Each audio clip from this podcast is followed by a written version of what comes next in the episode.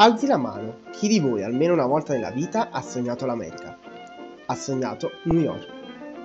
Sono pronto a scommettere che siete un bel po', specie se siete della mia generazione e siete cresciuti con i mille film americani che hanno raccontato la città che non dorme mai. Ognuno di noi ha un luogo di questa metropoli che sogna di vedere. E oggi che non possiamo viaggiare se non con la mente, abbiamo la fortuna di poter visitare questi luoghi grazie a internet. Io ho conosciuto una ragazza italiana che vive a New York. Michela, 32 anni, è cresciuta a Roma, dove si è laureata alla Ruiz in giurisprudenza e ha conseguito un master in law in America. Da ormai 6 anni vive a New York e da gennaio ha aperto una pagina Instagram con cui permette ai suoi followers di entrare nel suo mondo newyorkese. È un avvocato, specializzato nel settore finanziario, ma quando non è intrappolata in qualche call per il lavoro, prende il suo iPhone e mostra a tutti New York, la sua New York, raccontando luoghi, usanze o semplicemente come una giornata in quella città. L'abbiamo incontrata e con piacere vi presento Michela.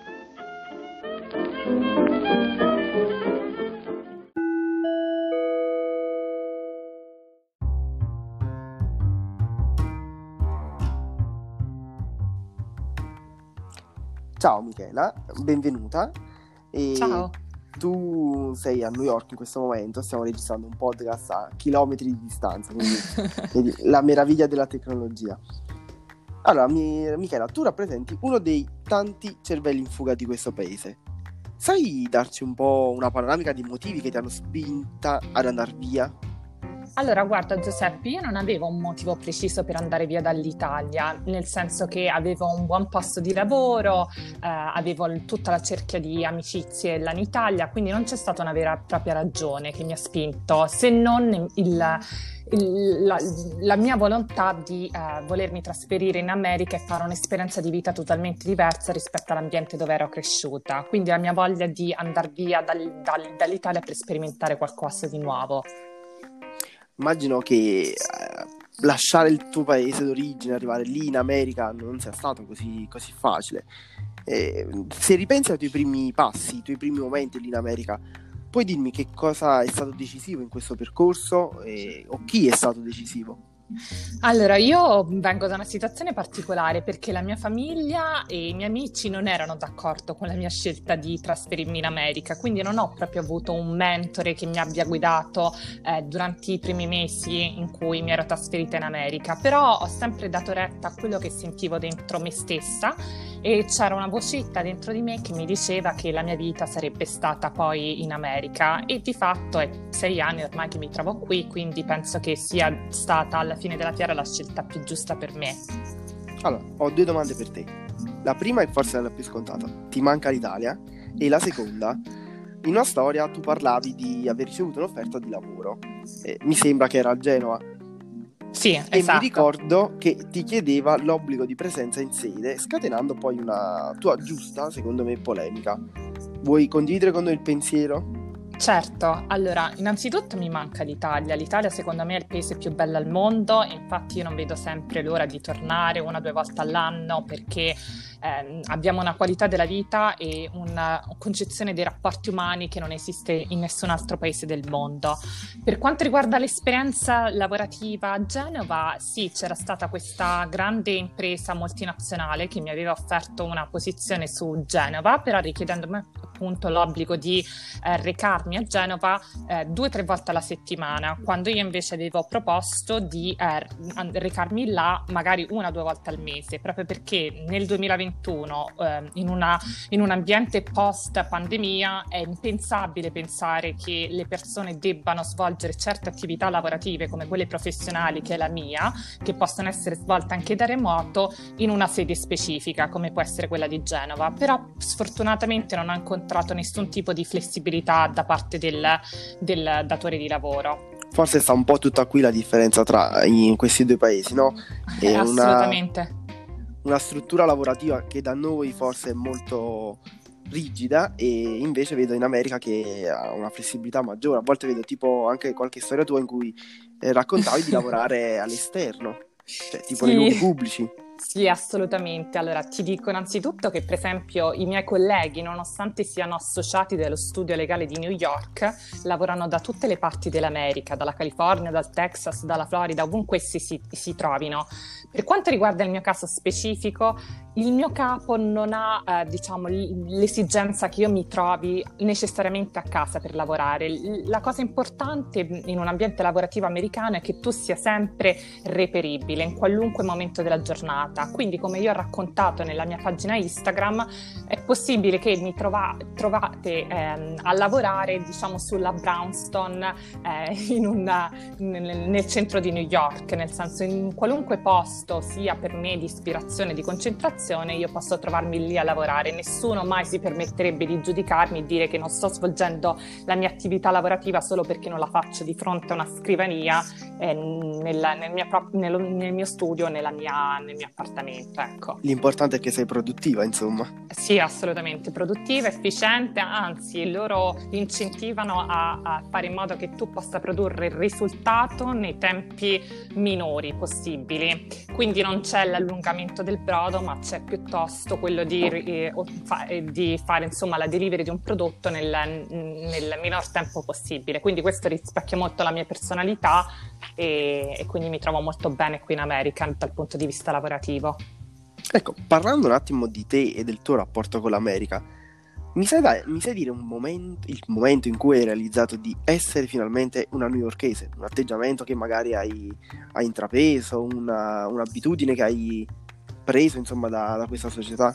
Sì, assolutamente. L'ho capito nel momento in cui, per esempio, andando per strada e assumendo certi atteggiamenti, come per esempio portare il computer ovunque, eh, o comunque mm, non in- disinteressarmi di quello che potesse pensare la gente è diventato parte del mio modo di essere. Per esempio, eh, come si vede nei, nei, telefilm americani, ci sono questi americani che si portano il computer per lavorare appunto dai bar, eh, dalla strada, dal, da Central Park e se facessi una cosa del genere a Roma, eh, i miei amici o comunque le persone che non mi conoscono mi guarderebbero male dicendo ma cosa fa questa ragazza? Qua invece a New York c'è una completa libertà di pensiero per cui nessuno si domanda niente. Anche oggi raccontavo questo episodio simpatico nella mia pagina Instagram che ascoltando eh, un brano musicale eh, mi è venuta voglia di eh, accennare due passi di, di, di, danza per strada e l'ho fatto. Nessuno si è permesso di giudicare questo atteggiamento che invece potrebbe sembrare strano eh, in Italia. Ma la società italiana e quella americana sono veramente così diverse? Sì, assolutamente sì. Eh, da un punto di vista mi dispiace che siano diverse perché nonostante io ami tanto l'America, ci sono anche degli aspetti della società americana che, da cui mi dissocio profondamente, come quello delle relazioni umane. Anche questo l'ho spiegato più volte, ma ehm, i rapporti umani concepiti in America sono assolutamente diversi dai rapporti umani concepiti in Italia e questa è una parte che mi manca molto dell'Italia perché non c'è la stessa profondità e spessore nelle relazioni umane. Io sono cresciuto un po' con la narrazione della, dell'America un po' come la terra dei sogni, no? la terra promessa un po' di tutti quanti. E sono cresciuto magari guardando le magie di Jordan uh, nel basket, i film di Hollywood, la tecnologia dove in America sembrava tutto possibile. E volevo chiederti, è davvero così, insomma, questo tipo di, di società, il sogno americano esiste davvero? Allora, il sogno americano romanzato uh, non esiste, però esiste veramente la possibilità per gente che si, impegni, si impegna di farcela eh, nella società americana. Quindi io vedo molti miei colleghi uh, avere successo nella propria carriera professionale nonostante provengano da famiglie um, originariamente povere o di una classe sociale completamente diversa. Quindi c'è questa concezione di mobilità sociale che non c'è in Italia, perché in Italia tendenzialmente in, dipende dalla famiglia in cui nasci quello determinerà il destino tuo futuro. Poi ci sono ovviamente le eccezioni, ma in America c'è la possibilità di nascere in un certo tipo di famiglia e poi finire, concludere la propria vita vita ad un livello sociale completamente diverso. Quindi il sogno americano è, esiste, esiste, anche se non è così romanzato. Allora, io nell'ultimo anno, penso un po' come tutti, abbiamo seguito con grande attenzione ciò che accadeva in America. Abbiamo visto il movimento Black Lives Matter, eh, le elezioni americane, l'assalto al Campidoglio, c'è stata raccontata quindi una società che è spezzata, piena d'odio e rabbia. Tu che la vivi lì nel quotidiano, prima hai detto pure che insomma le relazioni umane non sono proprio uh, il loro forte, quindi ci sai dire se è davvero una società che così come ce l'hanno descritta oppure la, via, la verità nel mezzo?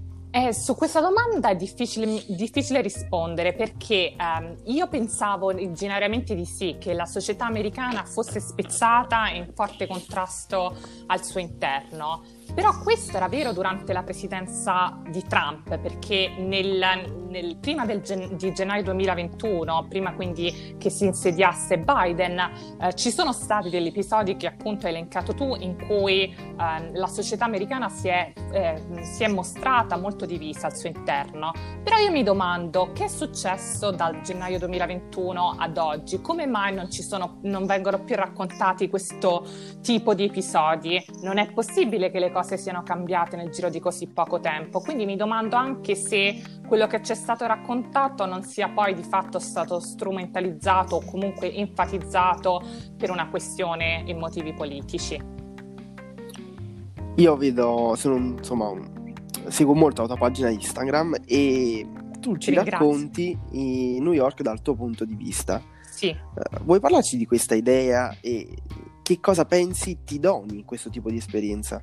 Sì, allora c'erano e ci sono ancora oggi tante pagine Instagram di italiani che parlano della città di New York però io ho sentito il bisogno e la voglia di aprirne una mia per raccontare la città di New York da un punto di vista completamente diverso, perché come avrei visto io racconto la città di New York sotto un profilo diverso, cioè la, sotto il profilo di una persona normale che ha una carriera professionale completamente distinta da quella che può essere i social media e che quindi racconta l'esperienza della sua vita all'estero eh, come se vivessi con lei questa esperienza. Quindi per me è molto importante eh, dare questo senso di vicinanza alle persone che mi seguono. Quello che mi sta arricchendo la, la pagina Instagram è che, come ti ho spiegato, in, in America i rapporti umani non sono così profondi come quelli che si creano in Italia e il fatto di aprire questa pagina Instagram e avere un grande seguito dall'Italia eh, mostra per me un senso di attaccamento a, eh, a, voi ragazzi italiani, quindi mi dà anche questo senso di vicinanza e di calore che mi manca qui in America. Allora, ti pongo un'ultima domanda e poi ti giuro che ti lascio andare alla tua giornata perché da te ricordiamo che è pieno pomeriggio. sì. Io ho aperto questo blog un paio di mesi fa quasi un anno saranno tra qualche mese. E ho imparato, forse con il mio grande, stu- grande stupore, che le persone hanno fame di storie. E l- tutte le interviste che ho pubblicato, devo dire la verità, hanno avuto un buon, un buon riscontro. Mi chiedo se anche tu, tramite la tua pagina Instagram, stai avendo questo tipo di impressione, se questa società oggi eh, è ancora affamata di conoscere. Sì, assolutamente sì. Io vedo che eh, le persone che mi seguono mi pongono in continuazione delle domande, quindi c'è una voglia di venire a conoscenza di come sia eh, la realtà all'estero vissuta da un italiano. Eh, spesso penso che le persone non abbiano un accesso facile e fruibile di, delle informazioni che vogliono avere dai canali di comunicazione standard, come possono essere la televisione, e quindi c'è questo utilizzo dei social media affinché si possa possano reperire le informazioni eh, interessanti per, per il, la popolazione che, che, le vuole ottenere in maniera molto semplice, fruibile e anche eh, veloce automatica. Io ti ringrazio Michela, ti lascio al tuo pomeriggio newyorkese mentre qui ormai la giornata è finita. Grazie Giuseppe. Ti ringrazio ancora, ci un saluto insomma a quelli che sono, sono, tutti i tuoi fan, tutti i tuoi seguaci su Instagram. Sì, sì, soprattutto anche da parte mia perché veramente devo dire la verità è un'esperienza bellissima e le persone si dimostrano essere carine nei miei confronti e quindi questo l'apprezzo tanto.